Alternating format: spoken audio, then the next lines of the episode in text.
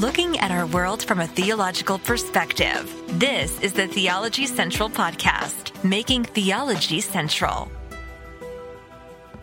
Good morning, everyone. It is Thursday, August the 31st, 2023. It is currently 11:07 a.m. Central Time, and I'm coming to you live from the Theology Central studio located right here in Abilene, Texas. Did you notice that date? It is August the 31st, the last day of August we're going to call this for our purposes the last day of summer for summer 2023. It comes to an end at midnight tonight because we have dedicated this entire summer of 2023 to the book of Jeremiah. We have had our twists and turns. There's been ups, there's been downs. Things have gone well, things have not gone so well. We started off strong. We lost a lot of people in the midst of it. But here we are on the last day of August, and this will be the last day of our study of the book of Jeremiah. Whatever we've accomplished, we look, we're just going to try to bring it to a dramatic end today. Um, hopefully, um, hopefully we will bring it to uh, a dramatic conclusion tonight. I'm going to try to be broadcasting starting somewhere at around 11 p.m. and try to end it at midnight. That's the goal. That's the idea. I mean, I feel like that we've done, I feel like in some ways we've already kind of completed the book, right? So what we're really doing is just doing a little bit of extra. Trying to say, hey, if we're going to give ourselves all the way to midnight, August the 31st, I don't want to say, well, you know what? We've done enough. Let's just, let's just take a break. I'm just going to do as much as I can on the book of Jeremiah, leading all the way to the conclusion tonight. And hopefully someone will find it to be beneficial. We have, we have given you uh, over 61 hours of teaching on the book of Jeremiah in about a three month period. 61 hours of teaching in a three month period I don't know. I, I, I don't, I don't know how other people perceive that, right? Do people perceive the value in 61 hours? Do people shrug their shoulders and like, I don't really care that you broadcasted for 61 hours on the book of Jeremiah within a three month period. I got better things to do. I don't know how you perceive that. I look at that going, wow, that's, that's a lot of content on just the book of Jeremiah in a three month period. I, I think that that is somewhat of an accomplishment. Now, one could argue quality wise, not so good, but there's no one can debate the quantity of what we have done. And you would hope that out of all of those 60 plus hours of teaching, that someone found something beneficial, something helpful, something useful. You would think, but, um, you know, some, some obviously did not, but we've done our best. And so here's what we're doing. We, we got to the end of the book of Jeremiah, chapter 52. And I don't know about you, the ending of Jeremiah leaves me like, so perplexed and so confused. Like, how in the world is that the way the book going to end? Like, what? So we, we get just like, okay, these people were deported, then these people were deported, then these people were deported, these people were taken into captivity to Babylon. Okay. That's already depressing enough, but it ends with the overall theme of this book. I mean, if you really think about it, is God's, the, the God's nation, God's chosen nation of Israel and Judah them trying to live a life under a system that says do this and live and don't don't do do this and live and don't do this and die.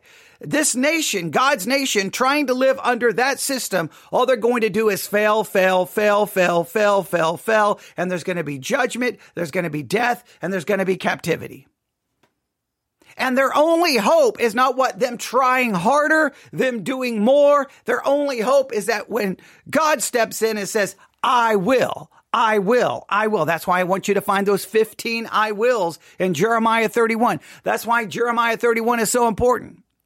So it really ends in a very depressing way. Like these people are being taken into captivity. These people are being taken into captivity. These people are being taken into captivity. And you're like, well, that's depressing. And then it ends with the very weird story there of Jehoiachin, the cursed king that no one from his line will ever reign on the throne of David, right? And then you're like, well, wait a minute. why he's in Babylon. The king of Babylon's like, hey, Jehoiachin, come on out of prison. I'm going to put you on a throne and I'm going to take good care of you. And then he dies. And then that's the end of the book. And you're kind of like, uh, wait, what? You would hope that the book would end.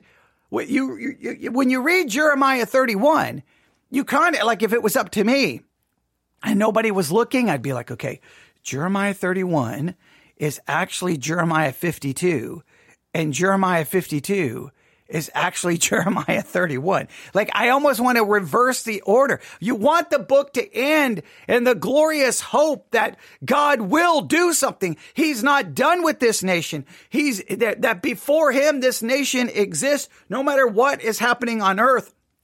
The nation still exists before God. He's made promises to them. And as he literally judged them, he will literally bless them with these promises that he made a new covenant with them.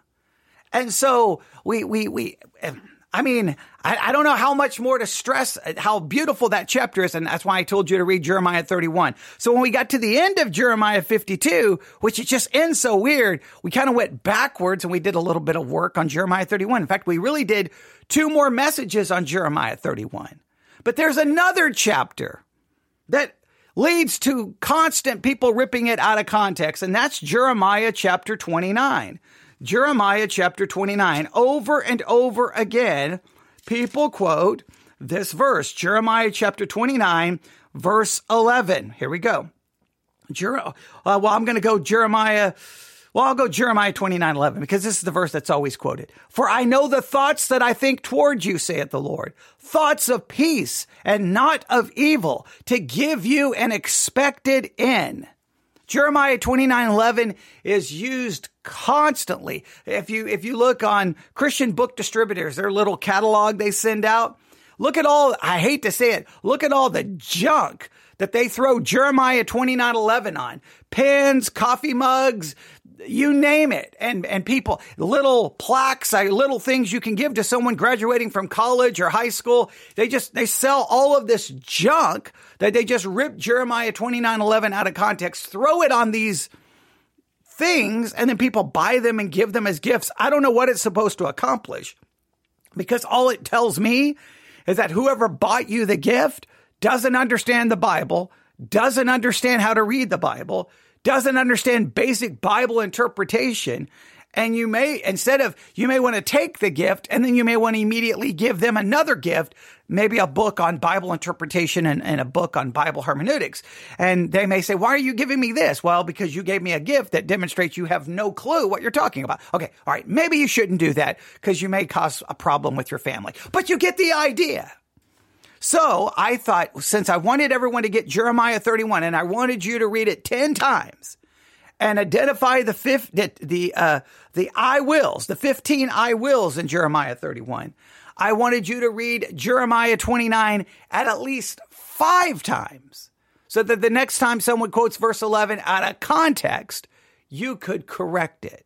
So I thought, here's what we would do, because I was just looking around at random sermons on Jeremiah, and I came across a sermon called The Fuller Meaning of Jeremiah 29 11. I'm like, ooh, they've got the fuller meaning. Now, I'm hoping that their fuller meaning is they're going to put it in historical context. But you know what I do? when I find a sermon like this, I don't listen to it in advance. I grab the audio and we listen to it together. So to get us back into Jeremiah 29, to really reinforce this idea, to make sure when this, the summer of Jeremiah is over, as someone said in chat, Jeremiah Fest, when we end this, when we end Jeremiah, I wanted to make sure th- chapter 31, you know without a doubt. Chapter 29, you know without a doubt. There are some other chapters I think you should know as well, but those are the two that we are focusing on as we try to wrap this all up. So let's listen to this sermon. We'll, we'll review it, analyze it, critique it. Um, the fuller meaning of Jeremiah 29 11. I'm hoping I'm hoping they're going to say, everyone misunderstands this. I'm going to be somewhat, I don't know. I don't know what I'm going to do. I'm just going to wait and see. I'm just going to wait and see. But are you ready? So all we're doing is we're just adding to our study of Jeremiah. We're just adding, reinforcing, reminding, just trying to, to make sure you are as, when you're done with this book, you've got certain things down. All right. So are you ready? This is all extra. No extra cost for any of this. All right. Obviously, you haven't had to pay for any of it, but you get the idea. Here we go.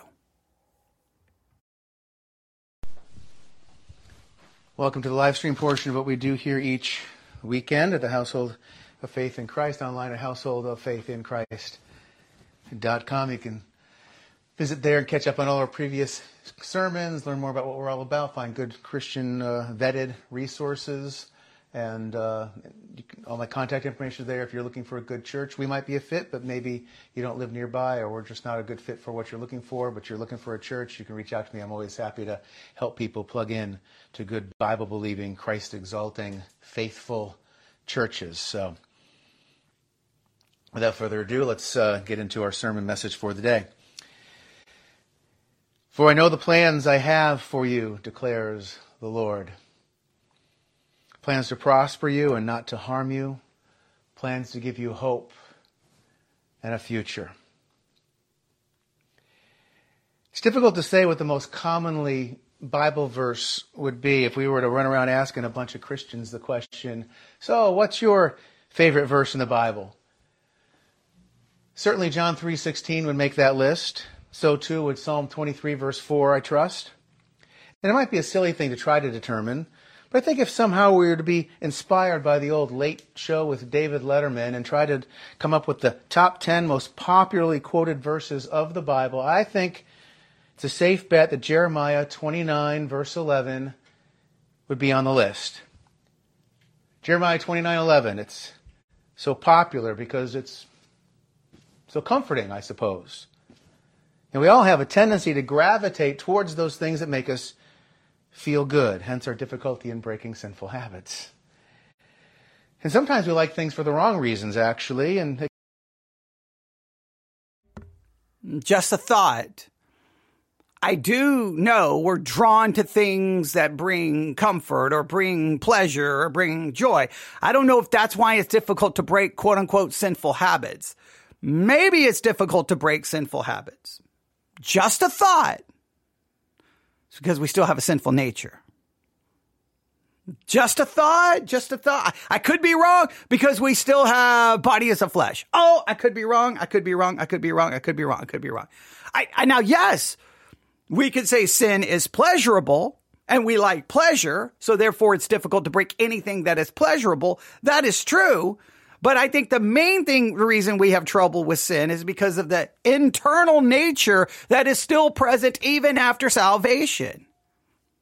I just, I just, I always have to emphasize that whenever I hear someone look for some other reason why. It's, we still have a sinful nature. You, it's literally in your nature to sin. It's literally who you are. It's literally your default position. Your default position is sin. That's who you are at your very nature. That's who you, that's who you are. We may not want to acknowledge what we are. I know this is not the point here. I want to see what he's going to do at Jeremiah 29, 11. So I'll stop. We'll save that for a different podcast. But okay. All right. Jeremiah 29, 11. All right. So he's correct. People definitely love Jeremiah 29, 11. It does bring some sense of peace or some sense of comfort, and we are drawn to that. I, I all right, I got that. Let's see what he's going to do with it. All right, here we go. It can end up being good for us anyway. For example, I knew a guy once, he would wear the same hat all the time. Almost every day he wore this hat, and he wore it because, well, he thought it made him look cool.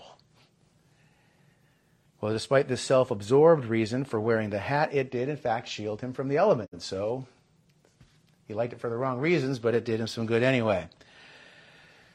I think oftentimes we're prone to reading a verse like Jeremiah 29, verse 11, as merely a message of comfort, saying that God is full of love and peace and mercy. And then we apply this feel good message directly to ourselves as individuals. And this isn't horrible as far as it goes. God is without a doubt full of love and grace and mercy. And God's word, it does apply to us as individuals. However, if we were to end our scratching of the surface after unearthing only these very few fine nuggets, well, this is to keep us from discovering the fullness of the, the, the riches that await us in the depths of fuller understanding. So, okay, now, when he says it does apply to us as individuals, is he saying 2911 applies to us as individuals? Or is he just saying the basic concept that God knows the thoughts that I think towards you, saith the Lord, thoughts of peace and not of evil to give you an expected end. Now you got to be really careful if you tell someone, "Hey, God's thoughts uh, towards you uh, are a peace and not of evil." God has no God. God is only going to do like because how do you understand that? God's only God's only thoughts towards me is that only good things are going to come in my life, only blessings are going to come in my life. Is, is that like how, when you say it, it's applicable? Which concept there do you think is applicable? That God knows that, uh, for I know the thoughts that I think towards you, saith the Lord, thoughts of peace and not of evil. Like, do, what do you mean by that? That God has only thoughts of peace and no, no, nothing bad's going to come into your life? Like, what part is applicable? Now, I'm, I, I want my, my immediate thought here is just stop, go back to Jeremiah 29 1 and walk through this and show you exactly who it's referring to. But I mean, I think you can figure it out if you've been reading the book of Jeremiah and if you've read this chapter five times, like I've challenged you to do so. It's pretty easy to figure it out. But I'm going to let him do that because he says we need to find the fuller meaning. All right. So he offered like, he didn't really explain exactly. He seemed to say the concept is applicable, but I don't know exactly which concept he means is applicable. But but I, I I will just wait there and see what he's going to do. Where is he going to take us here? Where is he going to take us? Because if he's got the fuller meaning, I want to know the fuller meaning. Have I missed the fuller meaning? Have we all missed the fuller meaning, or is the fuller meaning just the fuller meaning is these are words for those who are coming out of Babylonian captivity. I know I'm giving it away, but but let's let's see let's see where he's going. I want to know what the fuller meaning. What is the fuller meaning? I want to know what the fuller meaning is.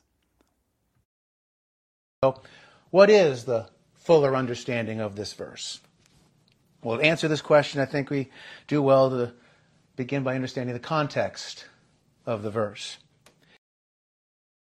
Okay, now that's good. I like that. To understand the fuller meaning, we need to understand the fuller context. I'm with you. All right, right now we're we're we're locked in now. Okay, there was a little rough start there. I didn't know exactly what you were doing, but okay, okay, we're good. Okay, here we go. We're good to go. The fuller context. Let's look at the fuller context. Here we go. When we think about context, we might most often envision considerations of where the particular passage falls within the book that's being studied. And certainly this literary context is very important. But that's not all that we should keep in view. I mean, after all, God revealed himself in the context of the history of redemption in which history he, he acted in mercy and judgment to redeem his people. And so we're going to look at the passages of Jeremiah that precede and follow the 11th verse of the 29th chapter. We are going to do that, but we're going to be paying special attention to what is called the redemptive historical context of Jeremiah's message from God. So who's Jeremiah? He's a prophet, lived about 2,600 years ago, lived in the southern kingdom of Judah at a very difficult time in that nation's history. It's a history that finds its beginning, in a sense, at the beginning of time, when God created the universe. The early chapters of the book of Genesis, they tell us that God, He created everything that we see all around us by speaking it into existence.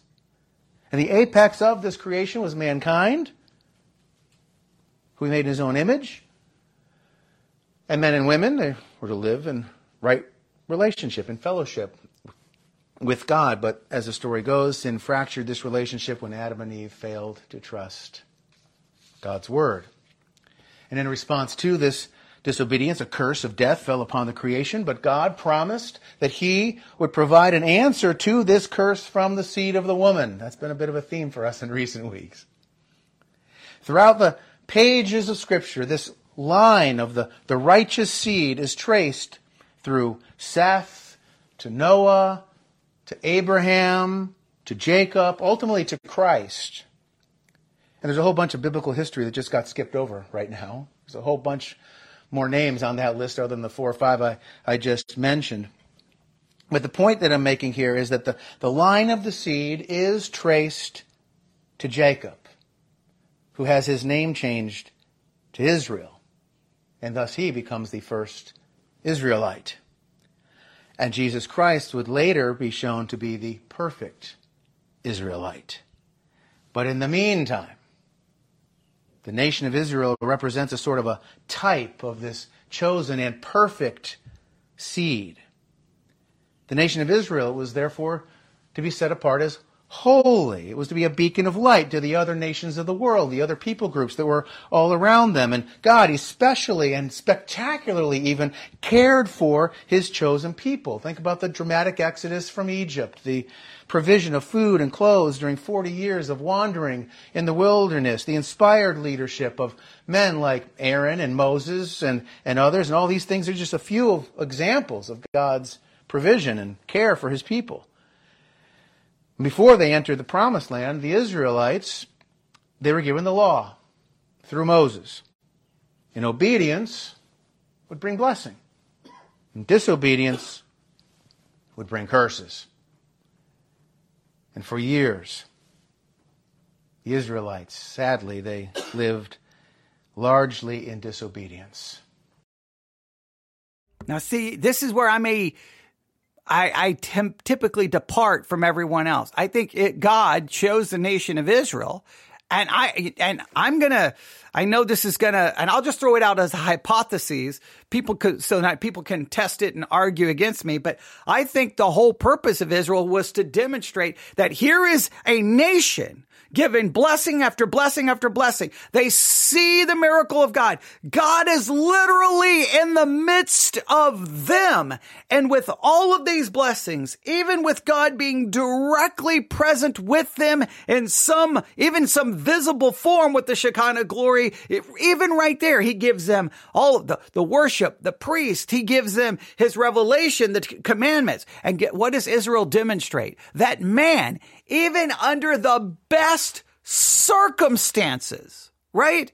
Will still disobey, will still turn from God, will still break the law because we cannot keep it. The entire nation demonstrates what happens if we place ourselves in trying to please God or, or walk with God by obeying his law. It's going to fail, fail, fail, fail, fail. It's going to end in judgment, death, and captivity that any system that says if you obey, you'll be blessed, and if you don't, you'll be judged. It's going to be judgment, judgment, judgment, judgment because of people's depravity.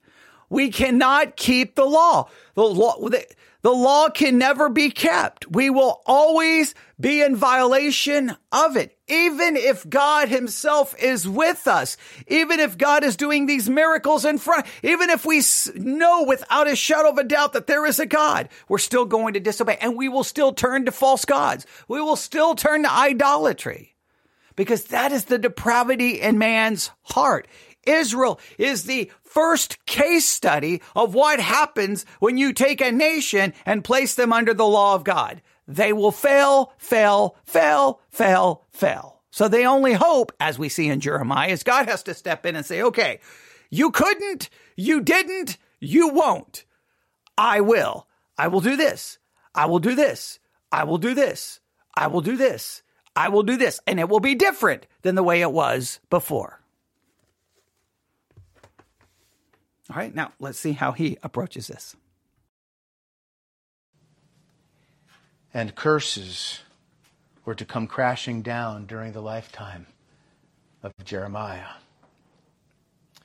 Early on in their history, the Israelites, they demanded to have a human king, like all the other nations around them. And after just three of these human kings, the kingdom would split in two with brother fighting against brother.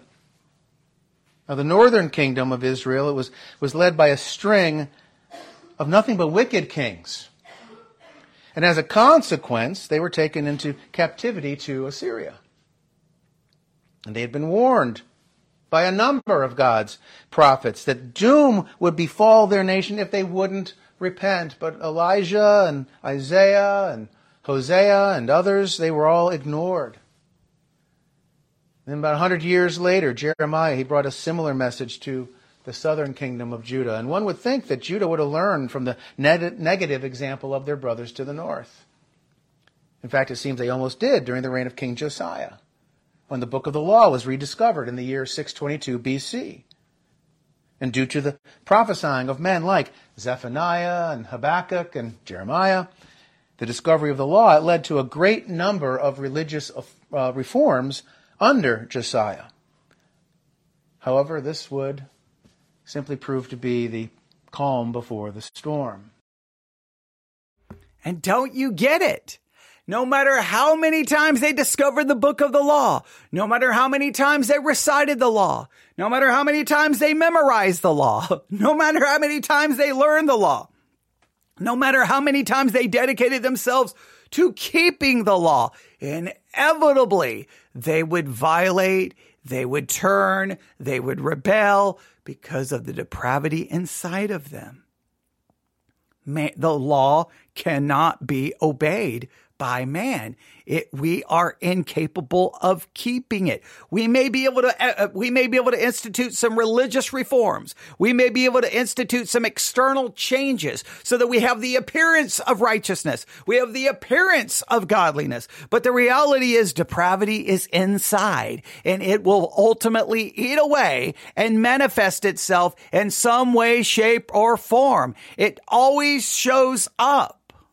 Anyone reading the Old Testament, by the time you get to the Old Testament, you should be exhausted. You should be like, what is the solution? It's failure, failure, failure, death, death, judgment, judgment, judgment, death, death, judgment, judgment, judgment, judgment. And finally, when you open up to the Gospel of Matthew, you hear that they will call his name Jesus because he will save his people from their sins. Someone's going to have to intervene and do what the people can't do. Keep the law perfectly, die for the sins of all of us who can't keep it, and then somehow give his righteousness to us not by us earning it or us doing something, but by imputing it to us so that we can be declared perfect, holy, and righteous, even though we are not. That's the only solution. But I mean, he, he's going through and guess what the history is? Failure, failure, failure, failure, failure, failure, failure, failure, failure, failure, failure, failure. That's what it is. It's a story of failure. Now, the Assyrians, who one century earlier had overrun the northern kingdom of Israel, they had themselves, since that time, been overrun by the Babylonians. And so now caught between a fading but still very formidable Egypt on one side and an increasingly powerful Babylon on the other, Judah's King Josiah, he decided to place his confidence in geopolitical alliances, just as had the kings of the northern kingdom of Israel and he ended up losing his life in battle. And the kings that followed, they quickly unraveled his positive reforms, and the people returned their long established habits of selfishness and immorality and idol worship and all sorts of abominable acts. Unfortunately, as William Van Gemeren tells us, the practice of realpolitik had made Judah a nation like the other nations Judah was left with very few distinctive marks of the Sinai or Zion traditions. It was in this historical climate, political climate, that Jeremiah was called to speak to God's people. To God's chosen, they were to trust him. They trusted instead in economic prosperity, in military might, political alliances even foreign gods. They were to bring glory to God's name through obedience. They sought instead to glorify themselves and their own selfish ambitions. And by this time, God had made the point that He is merciful and patient. He had waited long enough for the people of His seed to repent. And Jeremiah was given the difficult task of telling his countrymen, time's up. This is the primary thrust of the story in the book of Jeremiah. It's no wonder Jeremiah is famous as the weeping prophet. He was preaching a death knell against his own people. Now, Jeremiah, yes, he, he prophesied against Judah's enemies, to be sure, he did that as well, but at the core of his message, he was primarily concerned with the fall and the destruction of Jerusalem itself. And while there were other prophets, false prophets, telling all the people everything was going to be just fine because, well, we got the temple with us, don't you know? Jeremiah was saying, no, no, no, no, no. You're doomed. Understandably, it was not a popular message.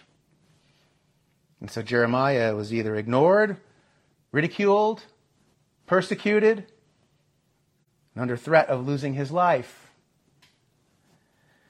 So Jeremiah complained to God about the consequences of his calling.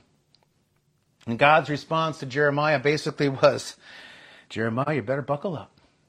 It's going to be a bumpy ride. if Jeremiah thought things were tough early on, God said, you know what, you better steel yourself, young man, because in comparison to what's still to come, you haven't seen anything yet. Now, this is all good summary and review and reminder. So th- this is one of the reasons we're doing this. This is just, again, going over the basic thrust of the message. I mean, hopefully all this reinforcement and reminder is helping you get the book of Jeremiah down. Now, I, I am interested because he's going through all of this history. Remember, the whole point of this sermon is supposedly the fuller meaning of Jeremiah 29 11. So I'm, I'm hoping he's going to transition now into the, uh, to chapter 29. I'm hoping, I'm hoping, I'm hoping. Let, let's see, let's see where he's going to go here. Let's see where he's going to go here. Let's see. Surely life can be very hard in this world for a true prophet of God. As John Goldingay writes, the visible mark of prophecy is does the prophet turn people away from their evil way? Does he follow them in sin or lead them from it? Does he encourage adultery and deceit or resist it? Does he offer vain hope or unpleasant truth? Well, the unpleasant truth, the, the hard judgment of Judah, was not merely a possibility, it was as good as a done deal. So much so that God tells his prophet to not even pray for his people anymore. It was just simply too late. We see that in Jeremiah chapters 7, 11, 14, and 15. But in the midst of all this darkness, there would be this ray of light. In chapters 30 through 33 in Jeremiah's book, these chapters focus on the glorious restoration that awaited Judah in the future. See, after the judgment, there would be deliverance. Now, chapters 30 through 33, now I've focused on 31, 30 to 33 those are the chapters you really, really, really need to go through carefully and look at all the promises. Everyone knows it's a promise of some kind of restoration. Everyone knows there's some kind of promises in chapters 30 to 33. Everyone knows. I think the promises really start in 29. So I would go 29 to 33 would be my way of breaking it down. 29 to 33. And what you should really do is go through 29 to 33 and just look, just in those chapters, every promise of what God as promising Judah and Israel. Who the promise specifically is to and what are the specifics of each promise. And then you can ask yourself, did that happen when they came out of Babylonian captivity? Was that fulfilled? Was that fulfilled when they came out of Babylonian captivity? Was it fulfilled? Now, if you think you can f- have them all fulfilled when they came out of Babylonian captivity and you can make it work, okay, then, then there's no future promises. But I will tell you over and over again, those things did not happen coming out of Babylonian captivity. Not all of them, some of them. So I think if if coming out of Babylonian captivity happened literally, which it did, then any of the other promises have to be fulfilled literally. But I don't want, I want you to see it for yourself. Jeremiah 29 to 33. Go through it and just make a list. Promise here, promise here. And you've already got the, you've already done chapter uh, 31, right? You've got the 15 uh, I wills. You pretty much already have Jeremiah 31 accomplished. So now just do 29, 30, 32, and 33. Make that a goal today. Try to do that today because, because then you will really, uh, look, you may come to a different conclusion, but at least you're looking at it for yourself. Jeremiah even uses in this context the phrase new covenant. Language of new covenant. This is language that is found nowhere in the entire Bible until we get to the New Testament, except for in Jeremiah. So it's tempting to understand Jeremiah 29:11 in merely this context. However, there's a problem if we do that. This glorious renewal, it is not the context of the passages that lead up to Jeremiah 29 verse 11. I mean, Jeremiah, he would be charged by the heart of heart for treason for what he writes in chapter 29. This traitorous thing Jeremiah says is that the Jews should not fight against the exile from their land in Judah. Instead, they should go willingly and they should work with their captors. God has a plan for I don't know what's going on, but someone keeps trying to interrupt him. That's the second time. There's someone in the background. Either someone is disagreeing, someone's not happy with it, someone's got something to say and he's not entertaining it. He's just speaking over them. He's just continuing. I don't know.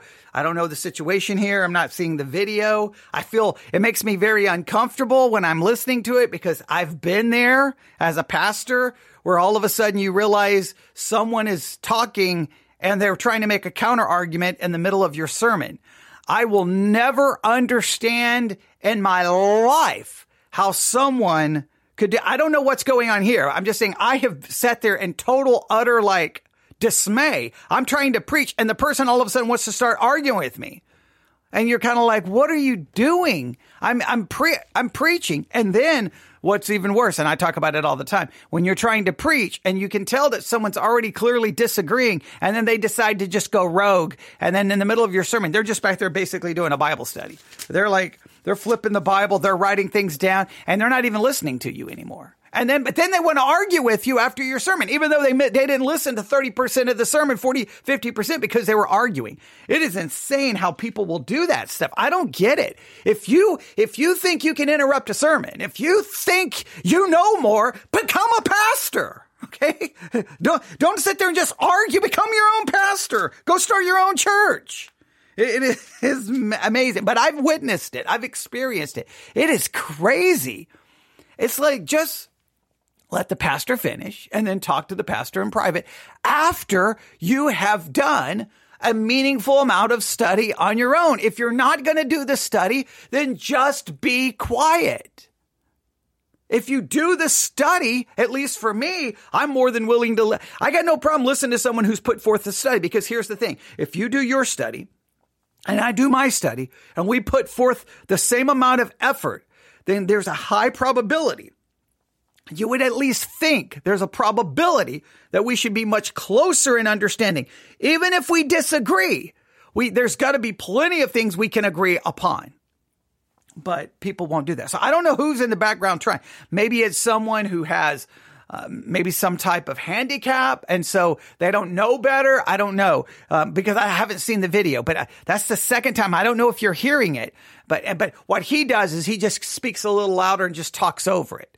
So that's much better. Now, if it's someone with some kind of a handicap, then by he's doing the right thing. He's doing the right thing, obviously. If it's someone just trying to argue, he's doing the right thing. I wouldn't do the right thing. I'd be like, yeah, yeah, okay, what's going on? Okay, what's the issue?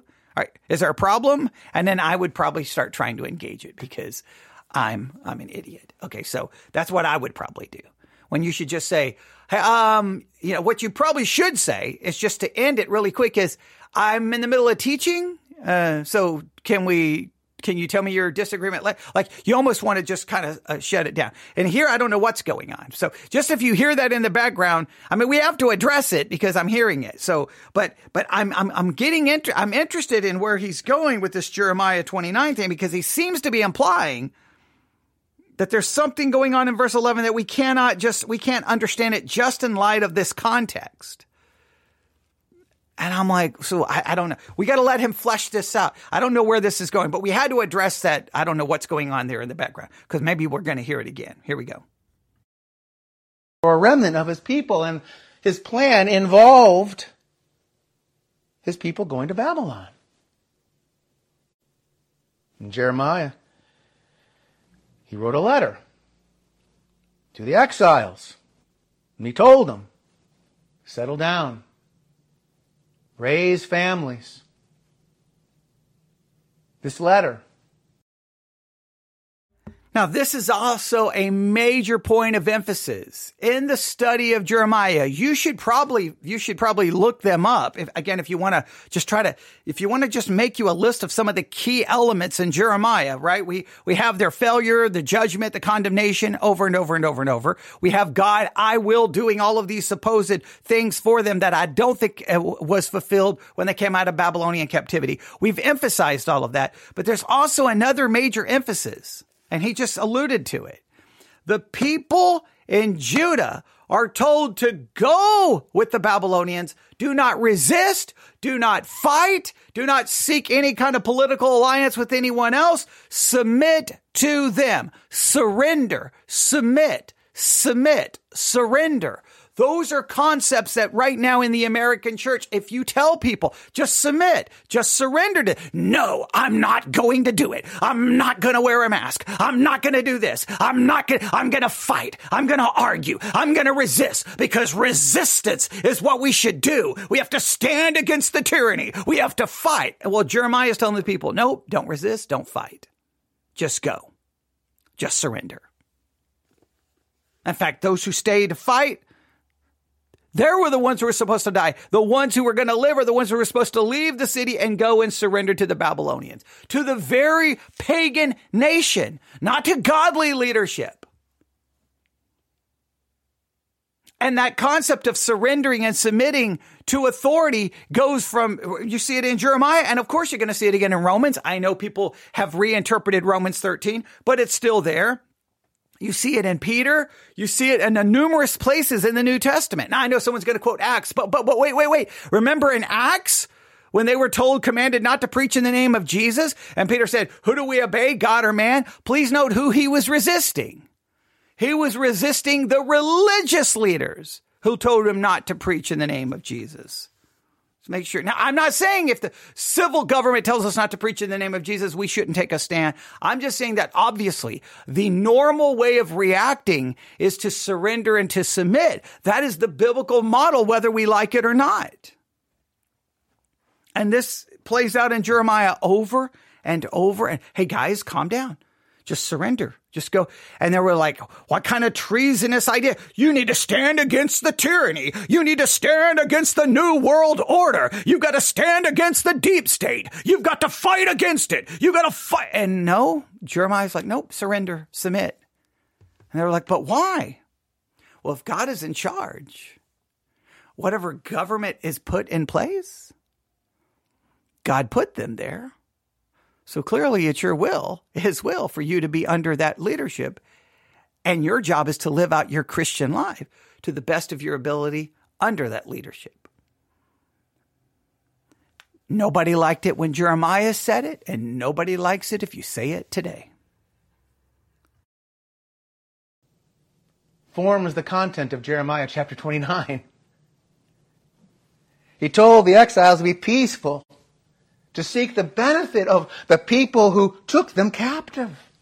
And he also warned against any false prophets who would come along to say anything different about how they should respond to their circumstances. Seek the benefit of the ones who've taken you captive. That message would be considered anathema in most American churches.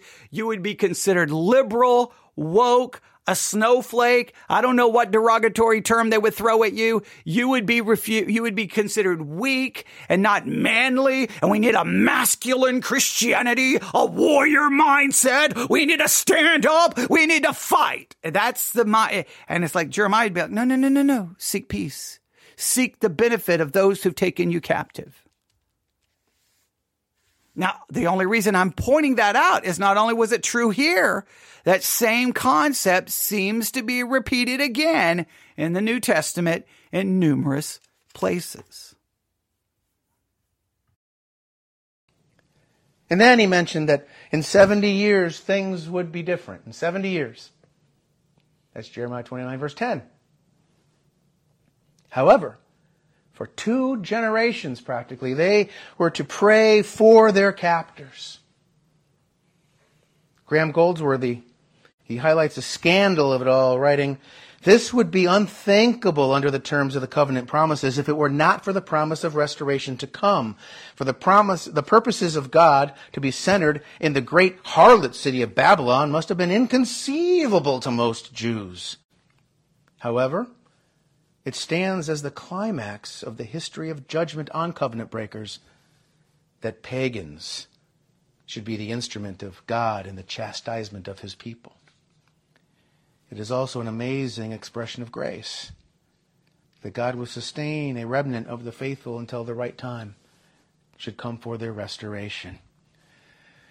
Now, the 70 years that I mentioned, the 70 years of Jeremiah, these can be and have been understood in a, in a, variety of ways through the years. Some say that refers to those years between the deportation from Jerusalem in the uh, year 605 BC to the return of the exiles under the order of King Cyrus in the year 538 BC. Now, that idea would require us to round up to 70 years, because if you do the math, it's more like 67, 68 years, something like that.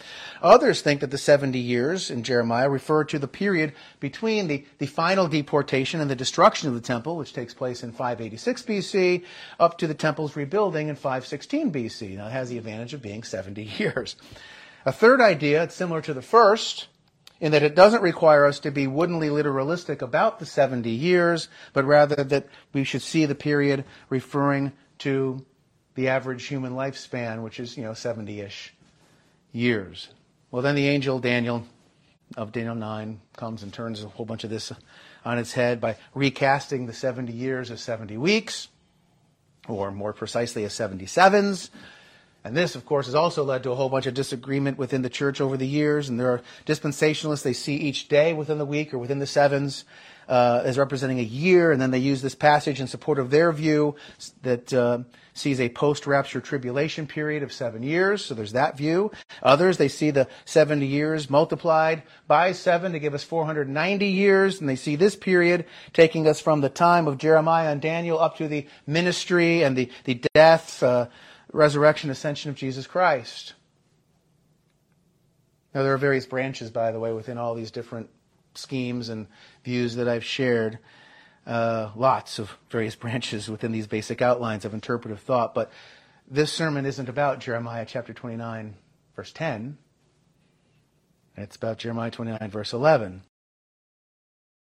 If you did not know, and I'm glad he pointed that out, that's really good. That's really good. He, he goes quickly through all the different systems and they can get convoluted and complicated. Just so that you know, there is, I know this is shocking, but if you listen to me, you, you shouldn't be surprised by this. There's not even an agreement on the 70 years.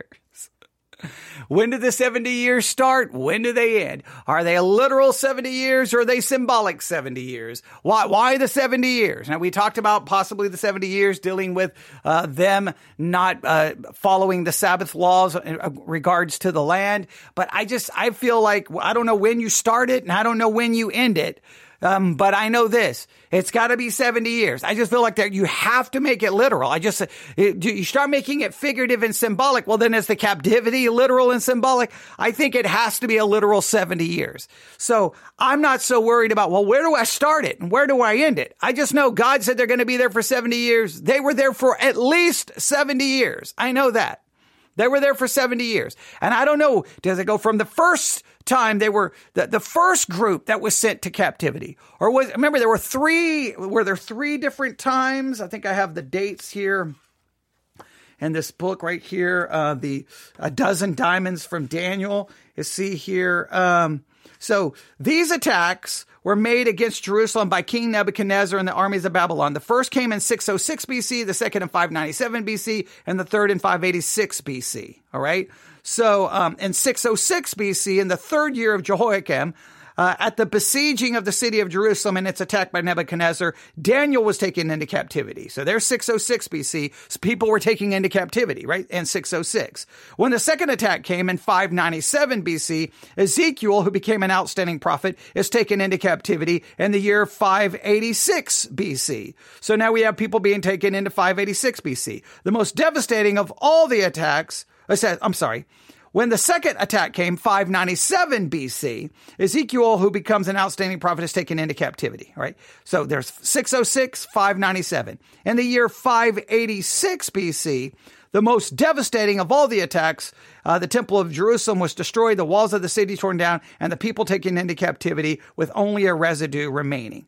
So you have 606, 597, 586 which one of those and i probably there will be a little argument was, was it 606 or was it 605 was it 597 or 598 i think 586 i think i think that one is much more fixed but which, which one of those began the 70 years where does the 70 years begin? You can have that debate. You can have that argument if you want to get into there. I just believe, look, you can, you, I mean, that's a rabbit you can chase if you want to chase. How do we understand the 70 years? I just think you have to take them in a literal way. You have to. Babylon is literal. Judah is literal. Captivity is literal. Everything in here has been literal. The pro- false prophets are literal. Their messages, everything is, is literal. So uh, it has to be 70 years. I don't know where the counting starts and I don't know where, I know the counting has to end you would think when they come out of captivity, right?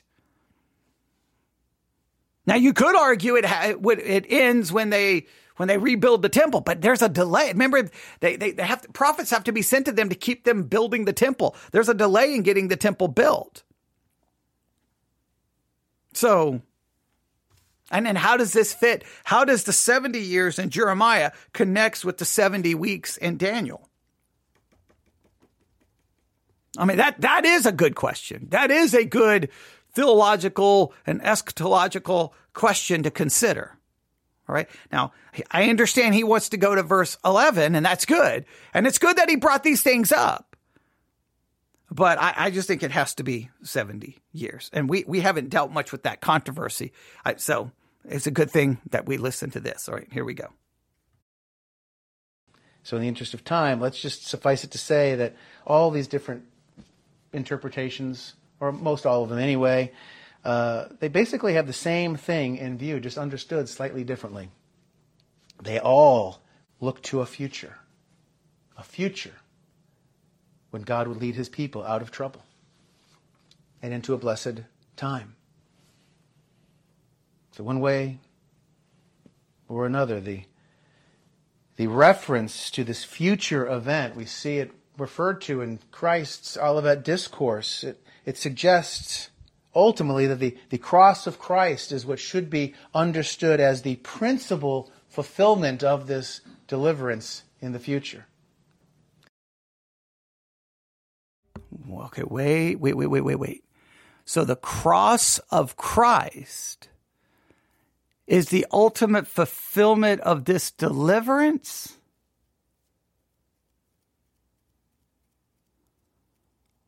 I, I got to put my thinking caps. I got to let him flesh this out. I got to let him flesh this out.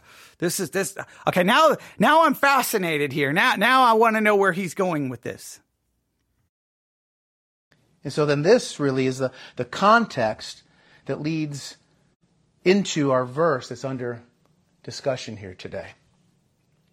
Clear in all of this is the fact that God is sovereign. He is sovereign over history. He is sovereign over nations. He is sovereign over individual leaders.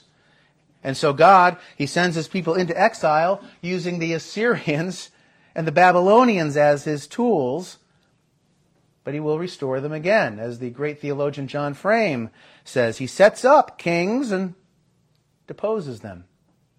He chooses Cyrus, the Persian ruler, as His instrument to bring Israel back to the land of promise through the edict of this pagan king, God ends Israel's exile. Their return is at every point the work of God. Note also how the Lord says, I will, in Jeremiah's prophecy of restoration in chapter 30. Thus, God sets the stage for the central point in human history. It is to restored Israel that God grants the visit of his son Jesus.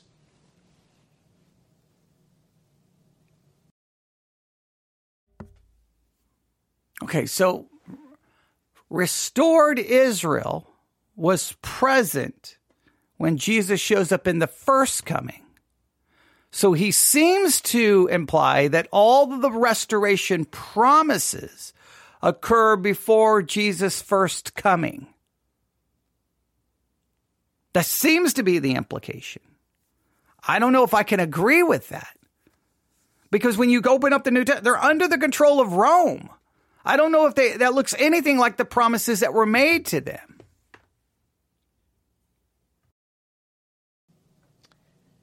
So, Jeremiah 29, verse 11. It is a verse of hope. And more than this, it's a verse of assurance. And therefore, it's really, it's a verse of faith, since faith is the assurance of things hoped for and not yet seen, as we learn from Hebrews chapter 11. So there is no uncertainty that's involved. God has a plan. He's in control. He will see it through to fruition. And the verses that immediately follow in Jeremiah's letter, they say that God's people will, again, call upon his name. And not only will they seek God, but they will absolutely find God by turning their hearts toward him. So their captivity, it will come to an end. Do you sometimes feel like you're in exile? You're a captive? In Babylon, there will be no more exile. Okay, he immediately jumps to us just so that you know the promises here. So clearly, look, look, clearly this is to, I mean, look, Jeremiah 29 1. Now these are the words of the letter that Jeremiah the prophet sent from Jerusalem unto the residue of the elders which were carried away captive, and the priests and to the prophets and to all the people whom Nebuchadnezzar had carried away from Jerusalem to Babylon. All right. Clearly, uh, clearly, that's who it's to. There's no question. That is who it's to. Then, look, note, verse 11. Right, or then verse 10, for thus saith the Lord, that after 70 years be accomplished at Babylon, I will visit you. The you are those who are in captivity and perform my good word toward you, those who are in captivity and causing you to return to this place.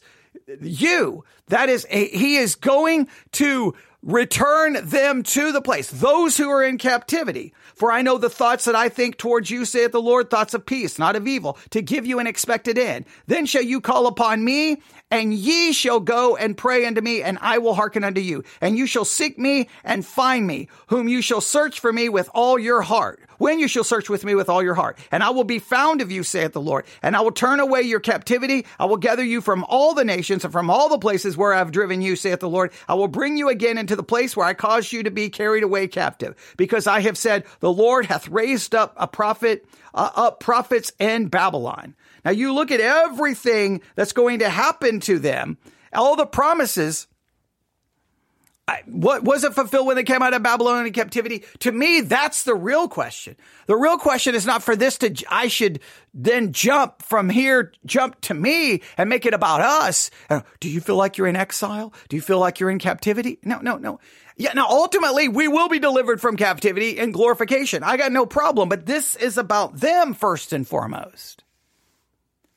Now, let's see what else he does with this. For God's remnant. There will be no more.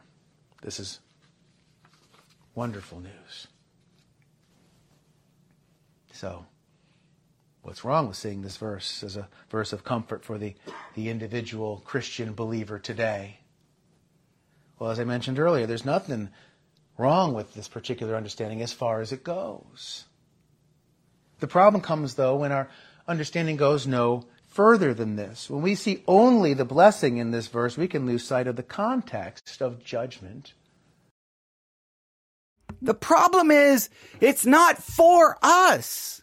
Now, I got no problem if you can show me which principle that you think is for me, then you run to the New Testament and find where that principle is articulated for me. All right. So I, when, when he says, for I know the thoughts that I think towards you, the you are the people in captivity. There's no, just, just from a textual standpoint, just from a grammatical standpoint, this is for the people in Babylon captivity, saith the Lord. Thoughts of peace. Okay. Now, does God have thoughts of peace for us? Now, what do you mean by that? What do you mean by that? Thoughts of peace for my salvation or thoughts of peace in a practical way. Because a lot of people who are Christian, their life is not filled with peace. It's with trial and trouble and pain and suffering and, uh, and not evil. Are you saying that God, God has thoughts that he's never going in any way, shape, or form to to cause any problems for for you. There's no no bad things are going to happen. Well, then that, that's what that's the part he's got to articulate. Which part of this is applicable? Which part is applicable? I got no problem if you're going to say it's applicable. Just show me which part specifically you're referring to. Show me where that promise is articulated in the New Testament for those beyond those who are in Babylonian captivity. Then explain to me exactly what that looks like. And tribulation. The message of this verse is delivered in a letter from Jeremiah to God's chosen people while they were in exile. The people were at that very moment experiencing judgment from God's own hand. And yet, here we have this promise of astounding restoration that would come through that judgment. So here we have an indicator of the ultimate judgment that would bring the ultimate restoration. Approximately five centuries or 490 years, if you prefer, later when our incarnate God offered himself to take the judgment upon himself. Let's also remember that God, he says in Genesis chapter 3, that he would put enmity between the seed of the woman and the serpent. During Jeremiah's lifetime, we see this very clearly with the enmity between Babylon and Judah. And yet God tells his people, make peace with this enemy. Because God has it all worked out. The Jews, they, they don't have to take things into their own hands. Rather, trust God. And similar to this, we, we should remember that there are these words from Jesus where he tells his church, she will be persecuted. Just as he was persecuted. And Peter tells us it's a privilege, it's a blessing really, to share in the sufferings of Christ. But we will be persecuted. And yet the church is, as far as it's up to her, to seek peace with her enemies. God has a plan. And part of that plan has been revealed to us. Regarding the enemies of God's chosen remnant of the seed, God says, It is mine to avenge. I will repay. It's in Deuteronomy 32. So the comfort of Jeremiah 29 verse 11, it, it's not that one who trusts in God will be spared pain and suffering. The comfort is in the fact that God will see his people through the pain and suffering.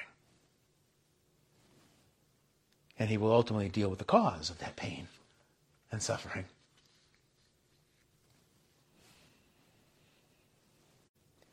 The exile, according to this is Willem VanGemeren, the exile was an era of desolation and at the same time an era of restoration. The fall of Jerusalem meant the desolation of the temple, alienation from the Lord, the break of the people from the land of promise, and the removal of the Davidic monarch. The exile also had a positive impact in bringing about the unity of a godly remnant from both Israel and Judah. It opened up an era of spiritual transformation by the Spirit of restoration, evidenced by a renewed loyalty to Yahweh, to the canonical revelation, to his wisdom and judgment, and by a renewed hope in the full restoration. Likewise, this 11th verse in Jeremiah 29 can bring comfort to the individual. But this is not a verse that is aimed merely or even primarily at the individual. Again, I want us to remember Jeremiah is a letter that was written to fellow Jews who were in exile, a group of Jews in exile. He's writing to the group. This is a corporate letter that he's written. It wasn't just one Jew that was in exile. It was rather the entire basket of good figs who were in exile. I'm referring here to the vision of the two fig baskets recorded in Jeremiah chapter 24.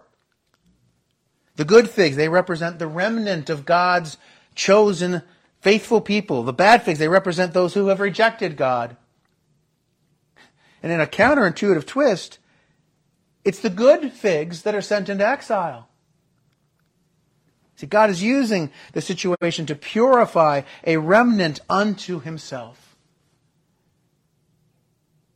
Each of the individual figs has its place in filling that fig basket, I would suppose, right? Logic would dictate that that's true.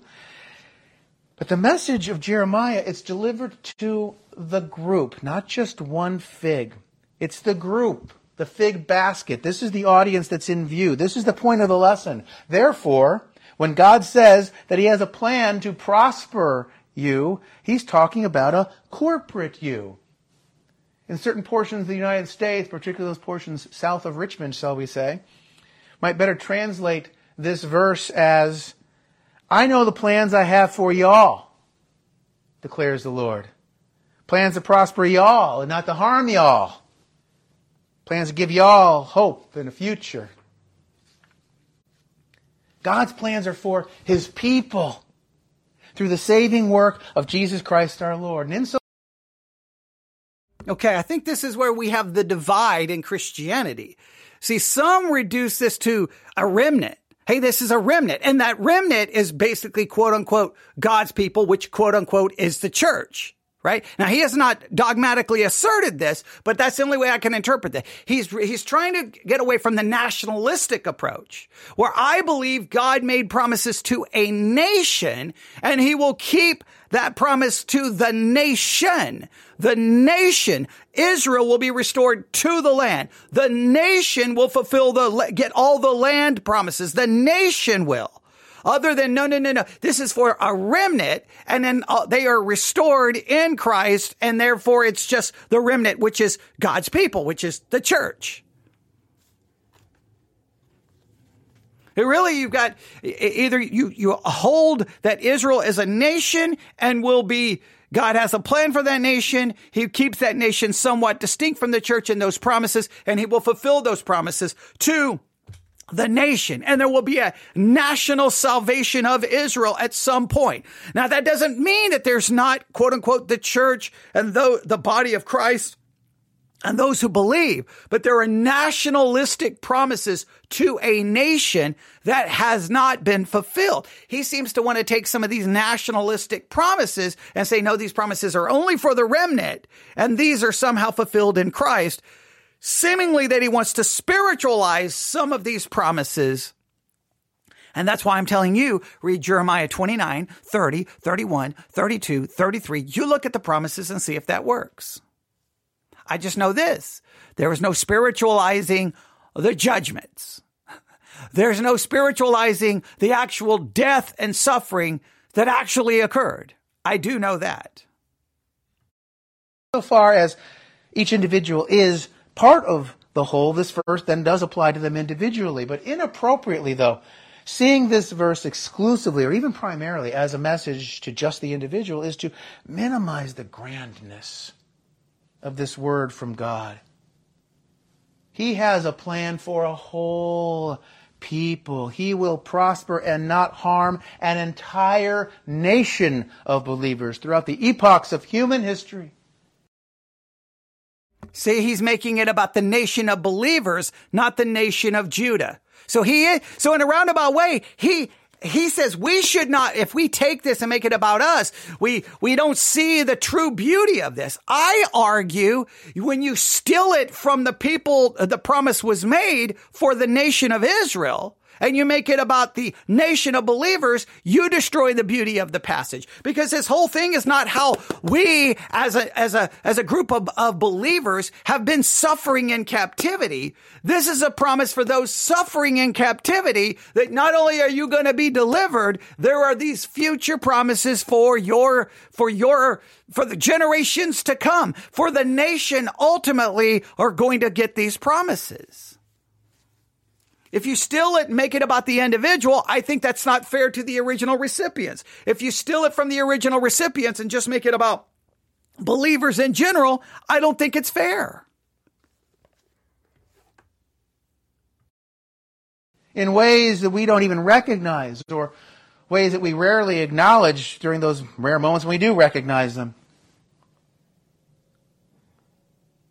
To accomplish this purpose, God has always preserved a faithful remnant of contrite praying people who live their lives in abandonment to Him, abandonment to His will. When has there ever been a group of people who live their lives an abandonment to God and an abandonment to His will? There's always been people who believe in God who live their lives selfishly and ungodly and their sin. And there's always, there's always, hey, there's always this remnant of super Christians who they do everything right. But wherever you think the super Christians are, look a little deeper and you see the same depravity that's always been in the people of God going from Genesis to Revelation. And this group of people will receive renewed bodies and will be made holy and will live in harmony with one another, with God in His kingdom forevermore. And this is a powerful promise. And when it's understood on this larger scale, it, it magnifies the work and the love of God. So I disagree. When you try to look at it at a larger scale, you're missing the beauty of who it was to a godless nation who could not keep the law, who God steps in and says, Hey guys, guys, guys, watch my sovereign grace, my eternal love for this nation because they fail. I'm going to do all of this for them. I will keep all of my promises and they will become an object lesson that you can trust in my grace and mercy and my sovereign election.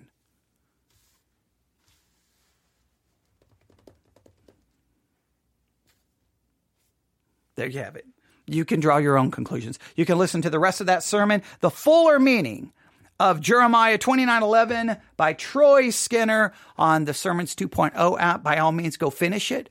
Um, you can go listen to the rest, and you can draw your own conclusions. I would just challenge you: listen to his perspective, then read for yourself Jeremiah 29, 30, 31, 32, 33 and look at all the promises God makes to them. You can also go over to Ezekiel and all the promises that are there. All right, you can email me newsif at yahoo.com, newsif at yahoo.com. That's newsif at yahoo.com. We will be doing more in the book of Jeremiah throughout the day. And then, of course, we'll definitely try to go out this evening with a number of, of broadcast and we'll just see what we can do. Um, but I, I'm, I'm, I'm, I, I hope that some of this is reinforcing and reminding you and helping you in the summer of 2023 with the best understanding of the book of Jeremiah that I can possibly give you. Thank you for listening. Email me newsif at yahoo.com. Any questions or thoughts? Love to get them. Everyone have a great day. God bless.